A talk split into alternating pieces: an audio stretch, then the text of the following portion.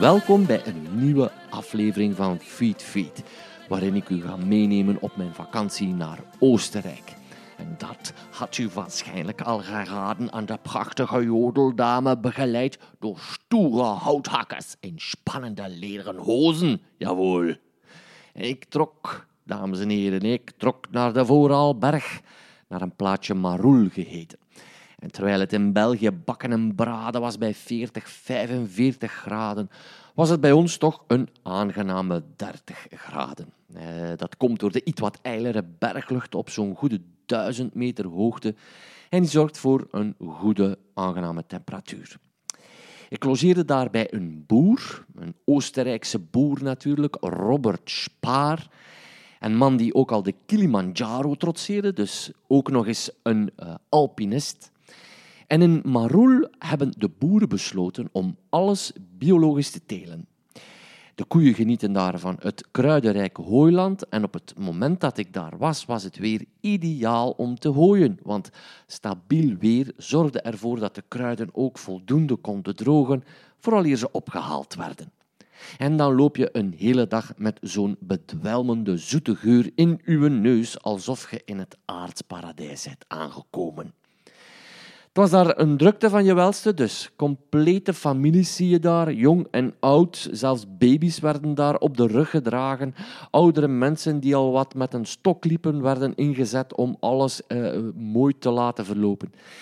Maar uh, ja, dat, dat, dat doet dan deugd aan het hart natuurlijk om te zien, hè, dat alles gemaaid en verzameld wordt vooraleer de regen daar arriveert. En Roberts koeien, want die heeft hij, die, die verbleven een stukje hogerop. Ook weer zo'n romantisch gegeven, zo'n vijftienhonderd meter verderop. Dus elke dag stond hij op om vier uur 's morgens, om dan rond zeven, acht 's avonds al in zijn bed te kruipen. Zo vertelde hij ons toch. Had ook uh, uh, heel veel bijenkasten, dus heeft me daar ook wel, wel het een en het ander over geleerd. Hij zat met een meid, de Farreurmeid, zei hij, die ervoor zorgde dat de bijen bijvoorbeeld nauwelijks of niet goed konden vliegen, ook veel te kleine vleugeltjes hadden. Uh, iets wat uh, tegenwoordig regelmatig terugkomt in zijn bijenkasten, zei hij. En ondertussen maakt hij dus kaas van de melk van zijn koeien, maar hij heeft ook dieren voor het vlees. Voilà. Wat kan ik nu nog vertellen, vooraleer ik overga naar de drie vogeltjes van deze aflevering, zijnde de putter of de distelvink, de rode wouw en de alpengierzwaluw. Wel, eigenlijk, en dat weet u eigenlijk zelf ook, heb je in Oostenrijk alles voor de wandelaar. Er is daar vlak in de buurt waar ik zat een erlebenispfad met prachtig aangelegd parcours voor families, met hangmatjes op het einde en een meer met vlot, enzovoort, enzovoort. Maar er zijn natuurlijk ook die stevige, zeg maar, pittige wandelingen naar meer dan tweeduizend meter hoogte. En als je op mijn Instagram-account kijkt, ziet u zo'n panoramisch zicht van een tweeduizend meter. De zafferenhoorn die we hebben beklommen. Um, een prachtig stukje natuur daar ook zo op die hoogte. En voor de rest ja, zie je natuurlijk in de verte die grote besneeuwde bergtoppen die wel het uh, echte klimwerk in petto hebben voor wie daar zin in heeft. Ah ja, ook nog een leuk feitje. Het brood heeft hier een zoete smaak. Het smaakt naar anijs. De eerste keer dacht ik van, ja, of venkel of zoiets. En toen ik vroeg aan de bakker van, ja, wat is dat nu? Dan zei hij dat het kumel was. Kumel, dat is uh, karwei. Ik heb dat opgezocht. Karwei met lange ei, dat is een kruid. En, uh, ja, het is een kruid dat eigenlijk op biologisch geteelde gronden wordt gezet. Dus, uh, een specerij dat ook in kaas of vlees wordt verwerkt.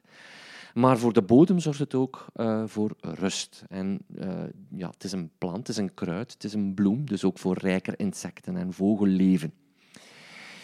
En uh, uh, je kan ook het een en het ander lezen over karwei uh, in het boek van Elvira Werkman, hè, De Man op de Dijk. Want in Groningen is er nog altijd een boer die af en toe nog karwei uh, zet op zijn akkers.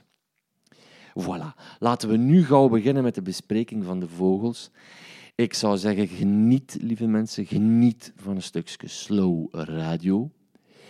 Maar of het allemaal zo slow en zo ontspannend is verlopen, dat gaat u nu horen. Want soms verloopt een reis of een vogelvakantie niet altijd zoals je verwacht in een bepaald gebied. Ik kwam toe in Oostenrijk En dan... En dus de eerste dag dat ik er toe kwam, dacht ik van ja, dat gaat hier wel wat opleveren. Ik stapte uit de auto en ik zag onmiddellijk een grote lijster. En dat is toch een soort, die zie ik niet. Die is er wel natuurlijk bij ons in de contraien, maar dat was wel leuk. Ik hoorde al het miauwen van een buizerd en ik dacht, ja jongens, wij gaan hier weer al fantastische tijden beleven zoals ik vorig jaar deed. En... Um, Ja, in Frankrijk, je moet die podcast er maar eens uh, terug bij halen. Toen ik uh, in het gebied kwam van de vale gier en de slangenarend. Maar de dag daarna bewees toch al, heel snel, ja, dat ik niet onmiddellijk de soorten ging zien waar ik op zat te wachten. En welke soorten waren dat? Wel, ik, ik dacht hier toch notenkraker te kunnen zien. En er wordt hier gesproken over de aanwezigheid van heel wat hoenders. Sneeuwhoenders, eh, korhoen, ook ouwerhoen. Maar een ouwerhoen zien, dat is toch nog een ander paar mouwen. Maar ik eh, was er wel op gebrand om die soorten te zien. Wat zie je hier dan wel, terwijl ik me hier op een bankje zet met zicht op een eh, fantastische... uitgebluste gletsjer en heel wat mist. Ik zal daar straks een foto van nemen. Uh, wel, uh, groenlingen zie je hier. Groenlingen zie je hier en masse. Je ziet hier distelvinken, dat komt hier heel veel voor. Je ziet hier ook gekraagde roodstaart. En die gekraagde roodstaart had zelfs een nest vlakbij ons huis. En dat was uh, zalig om te zien, want een gekraagde roodstaart is toch niet een zoveel geziene vogel die bij ons aantreft. Hij was uh, schuw, kan ik niet zeggen, maar behoorlijk op zijn hoede. Die gekraagde roodstaart, terwijl hij op en af vloog om voeder aan te reiken aan de jongen.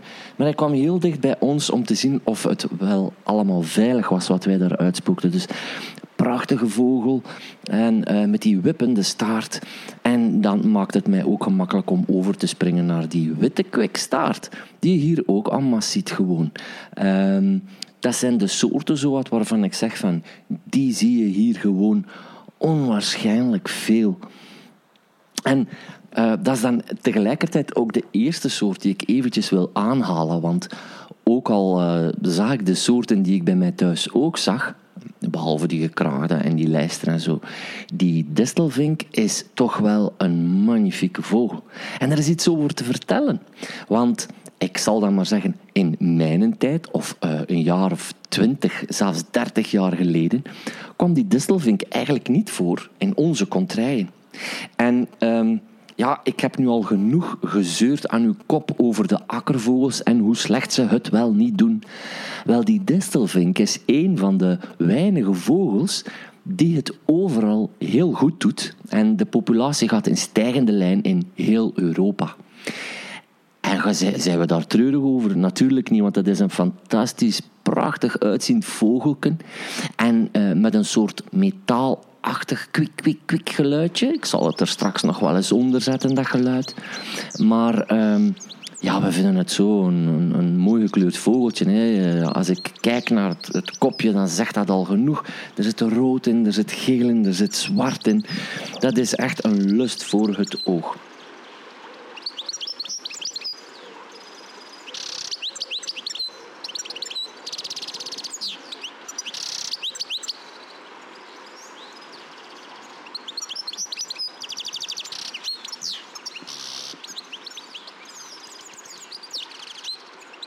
En ze, ze zijn heel zenuwachtig, dus je zal ze ook heel moeilijk kunnen uh, spotten. In die zin, uh, 's avonds heb ik er wel eens een paar kunnen zien zitten in de top van een boom. Maar ze, ze zijn meestal met een, met een groepje, met een stuk of vier, vijf, zes, die vinken. En uh, ja, moeilijk, moeilijk, want ze zijn nogal springerig en, en uh, jumpy. Um, ik ben ondertussen aan het zoeken naar mijn digitale Uh, vogelgids, uh, want dat blijkt toch wel heel handig te zijn om, nou, om de kleuren te bespuren van die distelvink. En ondertussen hoor ik in de lucht een buizerd miauwen. Uh, maar uh, die distelvink, je zou eigenlijk die snavels van die vinken allemaal eens naast elkaar moeten kunnen leggen. En als je een vogelgids hebt, moet je die maar eens bekijken, die verschillende vinken. En neem er gewoon een paar uit. De gewone vinken die we hebben. En dan leg je er de, uh, uh, goudvink bij. Hè, en, um, of de, de distelvink. Ik ben al de Engelse naam aan het vertalen hier. Want in het Engels noemt hij goldfinch. Misschien een naam die er meer toe doet als je hem bekijkt. Hè, met die geel, vleugelstrepen. En dat zwart-wit geblokt uh, aan zijn uh, ja, uh, vleugeltjes. Aan zijn hand... Uh, pennen, ja, ik ben aan het kijken of het niet armpennen zijn, maar ik denk wel degelijk dat het handpennen zijn. En dan die wit-rode kop. Met daaraan een snaveltje, dames en heren. En nogmaals, vergelijk dat is met die gewone vink. En met die groenvink ook. En misschien ook met een goudvink. Dan zie je hele mooie verschillen. En die verschillen, die doen er wel degelijk toe. Want een groenvink heeft al een iets wat meer uitgebouwde bek. En die uitgebouwde bek, die kunnen ze natuurlijk gebruiken om bij ons in de tuin bijvoorbeeld zonnebloempitten te pellen. En ze doen dat op een hele specifieke manier. Ze nemen die, je moet dat maar eens observeren, ik heb dat deze winter kunnen doen. Ze zaten er en masse in mijn tuin. En, en ze draaien die pit eigenlijk om in een bek. En op die manier ontdoen ze die eigenlijk van een, uh, van een pelletje. Uh, prachtig om te zien is dat. En, en dat is typisch voor die gouden vink. Of voor die groenling, excuseer. Dat is typisch voor die groenling. Dat is die bek die precies daarvoor dient. Die draait eigenlijk dat zaadje rond in zijn bek en knabbelt op die manier dat uh, pelletje daar af. En dan heb je de goudvink. De goudvink is een hele schuwe vogel. En die zal je niet zoveel tegenkomen. In de Kempen komt die voor. En ik heb nog niet zo lang geleden een prachtig boek gelezen van Achille Kools over de goudvinken. Ik raad het boek echt aan. Um, hij heeft het voorrecht om goudvinken in zijn tuin of in zijn ja, shelter te zien. Uh, schuwe vogels die uh, laag struikgewas nodig hebben.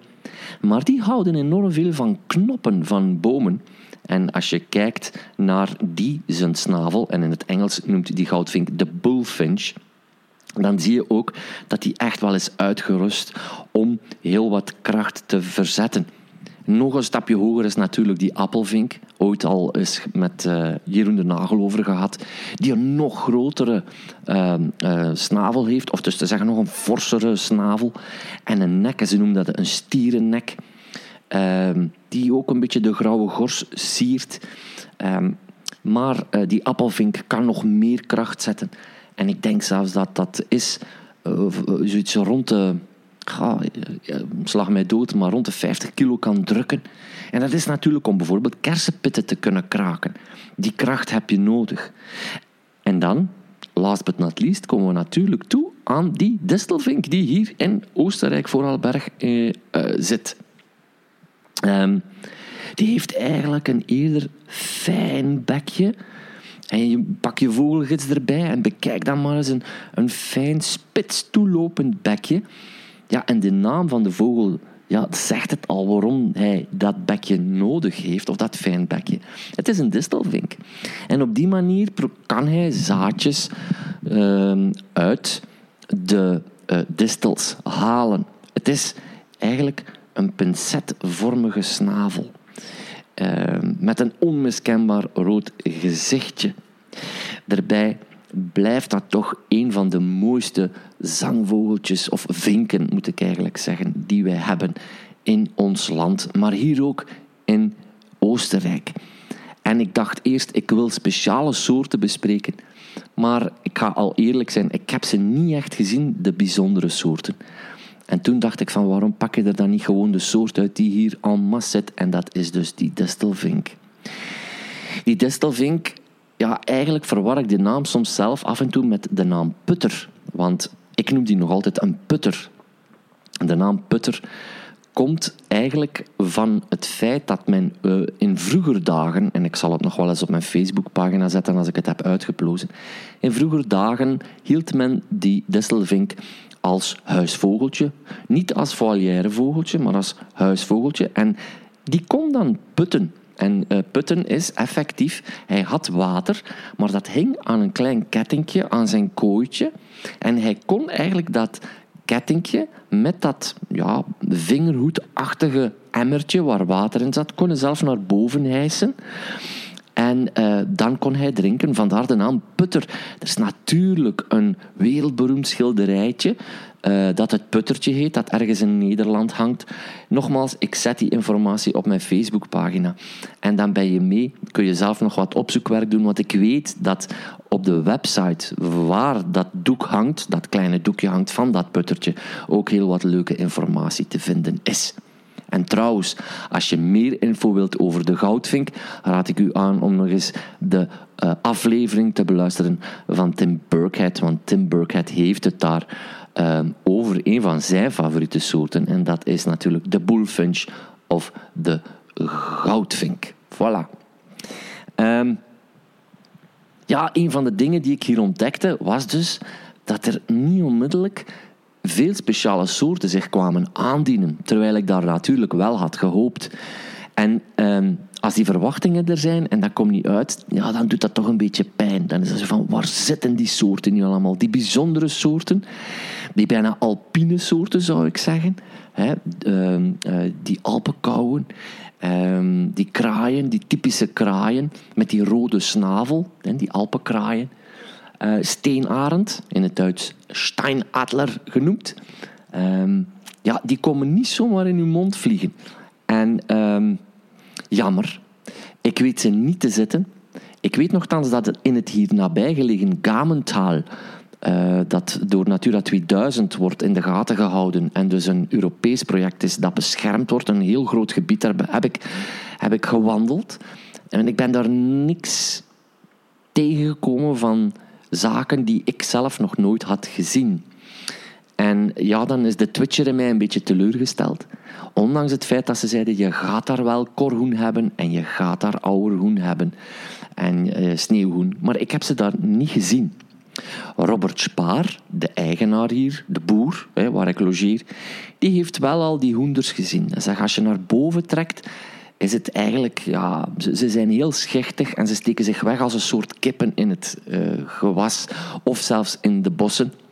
En Uh, ook de ouwerhoen had hij zelf nog niet gezien. Het is te zeggen, het mannetje had hij nog niet gezien.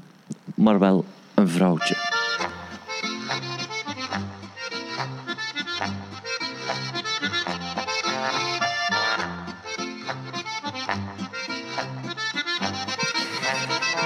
En dan de volgende soort waar ik het graag over zou willen hebben. En dat is de rode wouw. Die rode wouw heb ik hier wel gezien. En hoe komt het? Eh, onmiddellijk nog eventjes om dat vorige af te sluiten, dat ik die, die andere soorten hier niet gezien heb. Je, je, je bent hier eigenlijk gewoon constant in naald en loofbos, heel dicht. En dan wordt het al moeilijk om bepaalde soorten te zien. Je moet al op het gehoor afgaan. Kuifmeesjes heb ik hier genoeg gehoord. Maar, en dat klinkt raar, en daar ben ik eigenlijk ook mee begonnen. Die rivieren die werken soms tegen. In die zin dat als je ze niet ziet, geen nood, je kan ze nog altijd horen. En wat hoor je dan? Wel, de vogels. Maar hier hoor je de rivieren. Dus dat zit tegen, want als je het water hoort stromen, en dat stroomt vrij hard en luid, ja, dan hoor je niks.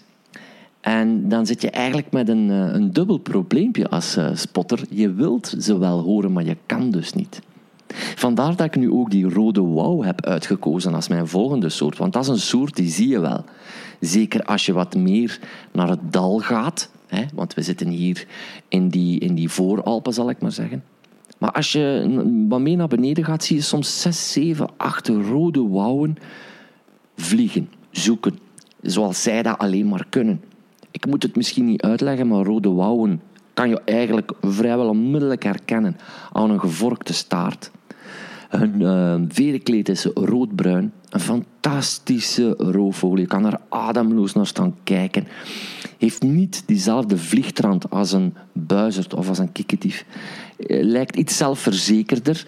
Heeft een rustige vleugelslag. Kan glijden in die vallei. Heeft dat ook nodig, die vallei. Heeft half open landschappen nodig, in die zin dat hij bos nodig heeft waar dat hij kan broeden en zich kan terugtrekken, maar dan weer het open landschap om prooien te zoeken, zoals kleine reptielen, kleine vogeltjes, maar is ook een aaseter. Dat is trouwens een van de redenen waarom hij een lange tijd afwezig is geweest in, of toch in grote getalen afwezig is geweest in Europa, omdat heel veel aas vergiftigd werd. Um, er is een tijd geweest dat die rode wouw, uh, en dan bedoel ik echt honderden jaren geleden, bekeken werd als een vogel die uh, pluimvee uh, pakte bij de mensen, bij de burgers. En daarom werden er prijzen um, op het hoofd gezet, op de kop gezet van de wouwen. Is een aaseter, net zoals de zwarte wouw trouwens. Ik zou hem maar broertje noemen. Um, maar die rode wouw is een, een soort die je bij ons ook kunt zien. Ik weet dat er een bolwerkje is in... Um, vlak bij de... nu kom ik er niet op. Vlak bij Limburg en Luik, daar die kanten. De Voerstreek, excuseer. De Voerstreek, dat heeft lang geduurd. En hoe meer je naar het zuiden gaat, hoe meer je ze ook ziet natuurlijk. Ik denk dat er een honderdvijftigtal exemplaren, koppeltjes zijn in België. En in Luxemburg kun je ze zeker tegenkomen. In de um, kalkgraslanden zie je ze daar hun ding doen. Um, het zijn uh, nogmaals hele schone vogels die um, ja, de, hun staart hun ding laten doen. Hè. Je kan daar uren naar kijken in die zin dat je merkt dat die staart een bijzonder instrument is. En die kantelt en je gaat met hem mee. Ik was deze week in, het, uh, in een bepaald soort meer en uh, met veel toeristen, moet ik toegeven, en ik, ik had toch mijn verrekijker bij, niet om naar de bikinis te kijken, maar wel om naar de vogels te kijken. En je zult altijd zien, op dat moment zag ik een rode wouw, en het is alsof hij op de een of andere manier gewoon plezier heeft in het vliegen. Um, hij laat zich kantelen, hij laat zich buitelen. um, Prachtig om naar te kijken. In het Duits heet de rode wouw der Rotmilan. En ik denk zelfs in het Frans ook dat het uh, Milaan is. Um, in het Nederlands heeft hij zo'n tijdje genoemd, maar nu terug weer uh, herleid tot rode wouw. Milvus Milvus is een vogel die niet ja, uh, veel migreert. Dus het is, het is niet zo'n grote trekvogel. Is, een, is, is ook de enige roofvogel, denk ik, die we alleen maar in Europa aantreffen. Dus uh, Amerika, daar komt hij niet voor, en andere continenten ook niet. Uh, als hij trekt, gaat hij naar Spanje bijvoorbeeld, of Noord-Afrika. Uh, daar kun je hem tegenkomen. Maar het is dus niet zo, zoals de, de zwarte wouw, dat hij dus effectief uh, honderden kilometers aflegt om daar uh, te gaan overwinteren. Dat doet de rode wouw niet. Misschien nog handig, ik heb gezien bij Veldjob, want dat is een, een website, en ik ben nu eigenlijk reclame aan het maken, maar dat mag misschien niet, maar bon, heb ik gezien dat er een boek uitkomt, een Engels boek, uh, een studie, een monografietje over uh, de Red Kite, net zoals ooit Donald Watson, de legende Donald Watson, die ook schilder is, was, moet ik zeggen, want de, de mens is al gestorven, zelfs zijn zoon is al helaas gestorven. Ooit eentje schreef over de Hen Harrier of de blauwe kiekendief. Dus de rode wouw heeft zijn eigen boek. En dat is fantastisch. Ik ga dat kopen, natuurlijk, en lezen.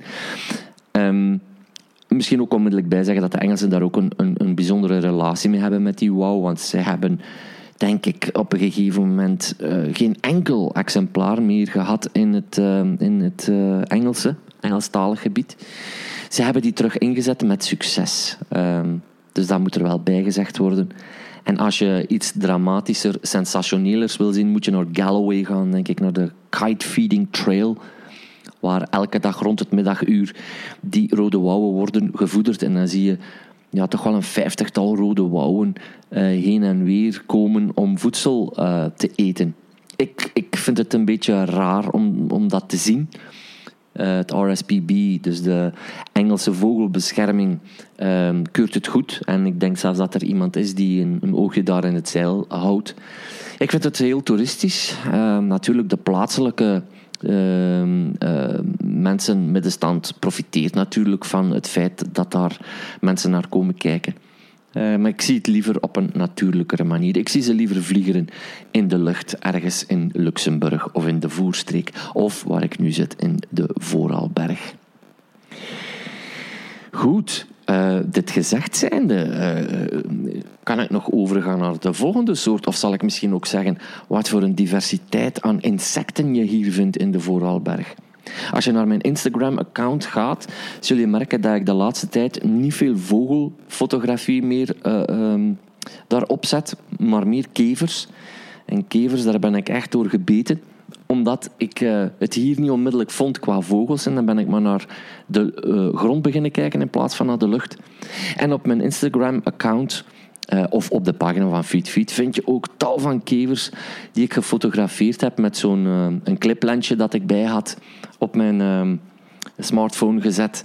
En uh, dat is echt uh, een heel uh, rijke wereld. Uh, ik behielp mij met de gids...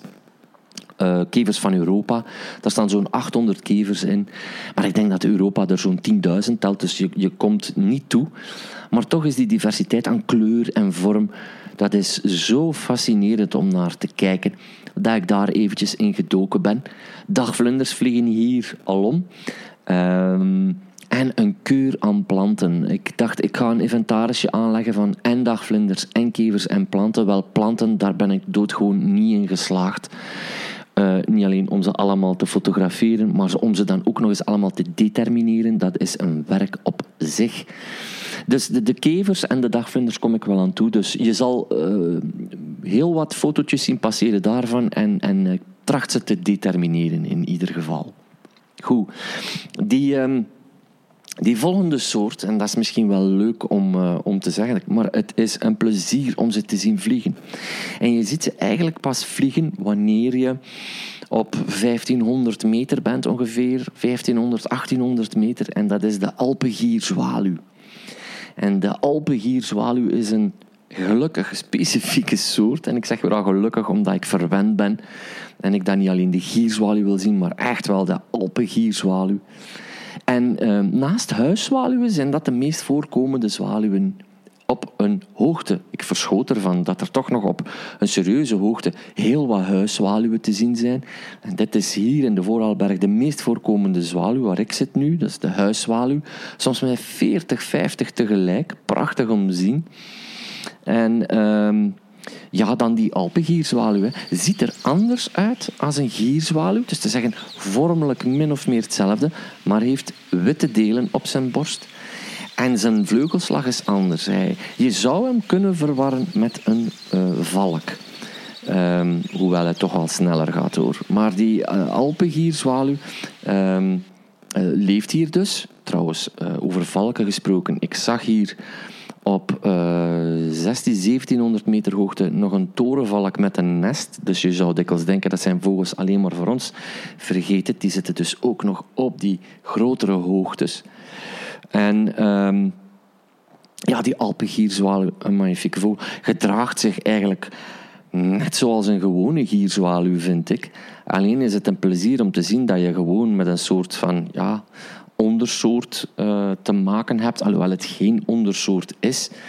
Um, Je had een nest en uh, ik was blij dat de eigenaars het eraan lieten. Het, het was een nest op een van de, uh, aan een van de hotels. En uh, ja, dat is dan natuurlijk heel gemakkelijk om die daar in de gaten te blijven houden. Um, het is de, in het Engels noemen ze die de Alpine Swift, noemen ze die. En uh, heeft ook zowat een, een, een witte keel en uh, daar een... Uh, Een donker uh, halssnoer rond eigenlijk, die rond zijn ogen loopt. Dus een, een witte keel en een, een witte borst.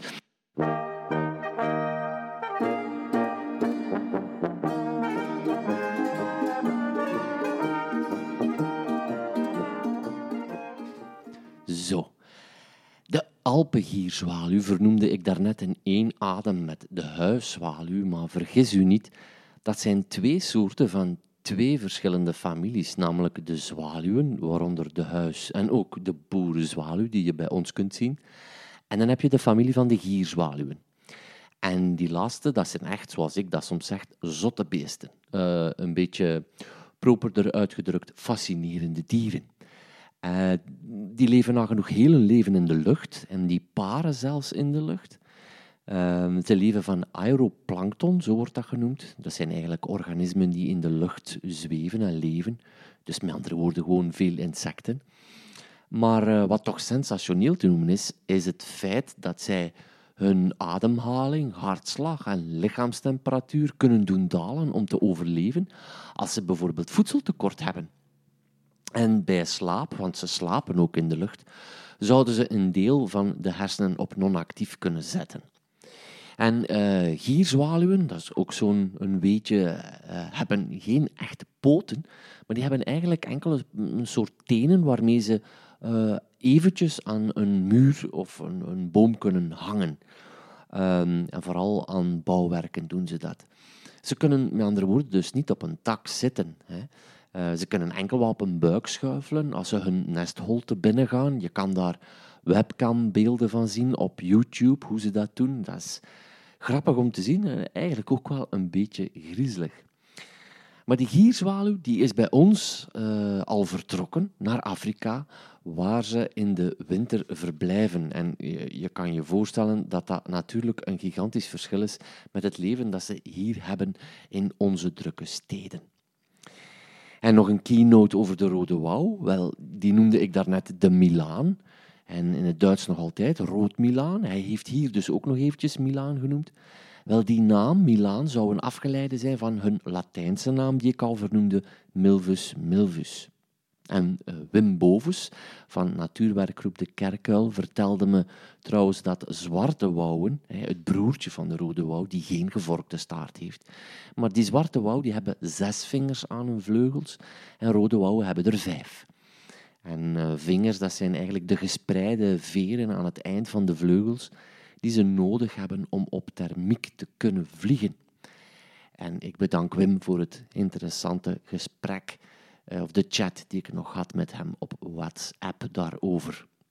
En de soort eh, rode wouw heeft, zoals ik daarnet zei, dat, dat vond ik terug ergens in een artikel. Een artikel van, ik kijk eventjes, Henk Blok eh, uit eh, Natuurtijdschrift. Wel, eh, die meldde dat er inderdaad veel problemen waren in de vijftiende en zestiende eeuw met die roofvogel. Die leefde van het afval in de straten. En dat vonden de mensen niet fijn. Het is trouwens iets wat de zwarte wouw in Afrika nog altijd doet. Uh, en dan uh, echt uh, azen op aas, zal ik maar zeggen. Op vismarkten, waar hij wacht tot het uh, visafval wordt weggesmeten. En trouwens, ik vermeldde dat de rode wouw een Europese soort is, maar toch in Noord-Afrika kon v- verblijven. Wel, dat is dus wel het uiterste waar die naartoe trekt, het, uh, het noorden van Afrika.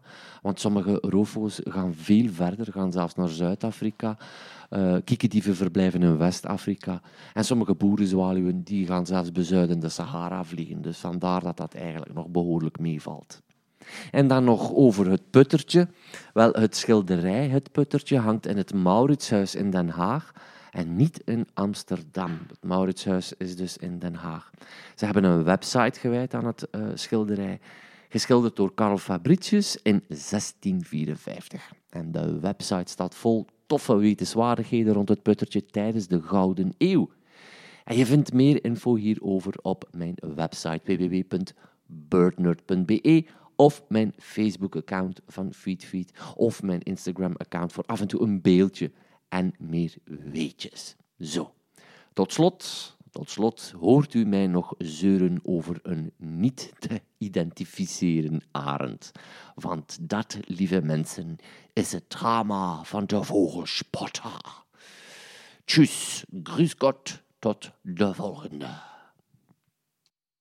Uh, ik kan u ook nog vertellen van een arend die ik gezien heb, maar waarvan ik helaas niet kan zeggen wat het is. Niet omdat het een steenarend was, niet omdat het een visarend was, want dat zie je onmiddellijk eigenlijk. Um, als ik mijn gidsen erbij haal um, en dan uh, de, de, de vluchtpatronen bekijk, dan, dan bots ik op een havikarend. Maar ik, ik heb dat idee opzij moeten zetten. Puur en alleen maar omdat de havikarend een soort is die in het Middellandse Zeegebied voorkomt en niet hier. En wanneer ik uh, van Wim Bovens uh, Eaglewatch punt n l bekeek en, en de roofvogelsoorten bekeek die hier voorkwamen, zat de havikarend daar ook niet bij. Zeg nooit nooit natuurlijk. En ik heb genoten van het feit dat hij daar was, die arend. Ik zag hem ook een buizerd Dus stuipen op het lijf jagen. Niet omdat hij iets speciaal deed, maar omdat die buizerd effectief bang was van die havikarend. Er was ook een rode wouw in de buurt, die maakte dat hij wegkwam. Um, Dus ik heb uh, staan kijken naar die arend met grote ogen en proberen te memoriseren wat ik in mijn kop had. Ik had geen fotoapparaat en telelens bij. Daar moet ik dringend werk van maken. Want ja, je wilt dat dan verder bekijken en je wilt daar een naam op plakken, etiketteren, zodanig dat je weer blij bent en kunt zeggen van ik kan die op mijn lijst aftikken. Maar helaas, dat was niet zo. Dus ik moet dat gewoon maar in de harde schijf van mijn hoofd houden en genieten van het moment zelf dat ik daar meegemaakt heb. Ik wist havikarend uit, maar het was wel een arend. Dat is het leven nu eenmaal. En uh, de hoenders. Ik weet nu waar dat ze zitten, maar ik denk dat ik iemand moet aanschrijven of aanspreken die veel meer verstand heeft van jongen, ga daar of daar eens meer specifiek kijken. Ik ben nu te onvoorbereid vertrokken om echt de specifieke soorten eruit te halen. Maar niet getreurd. Ik heb genoten van deze reis. Ik heb een, uh, een twee weken lang uh, met mijn telescoop en verrekijker dan maar naar de soorten gekeken die zich aandienden. Waaronder een, uh, een groepje paapjes. Paapjes zie je hier heel veel. Magnifiek vogeltje. Op een regenachtige dag. Want in Oostenrijk, als het regent, regent ook echt.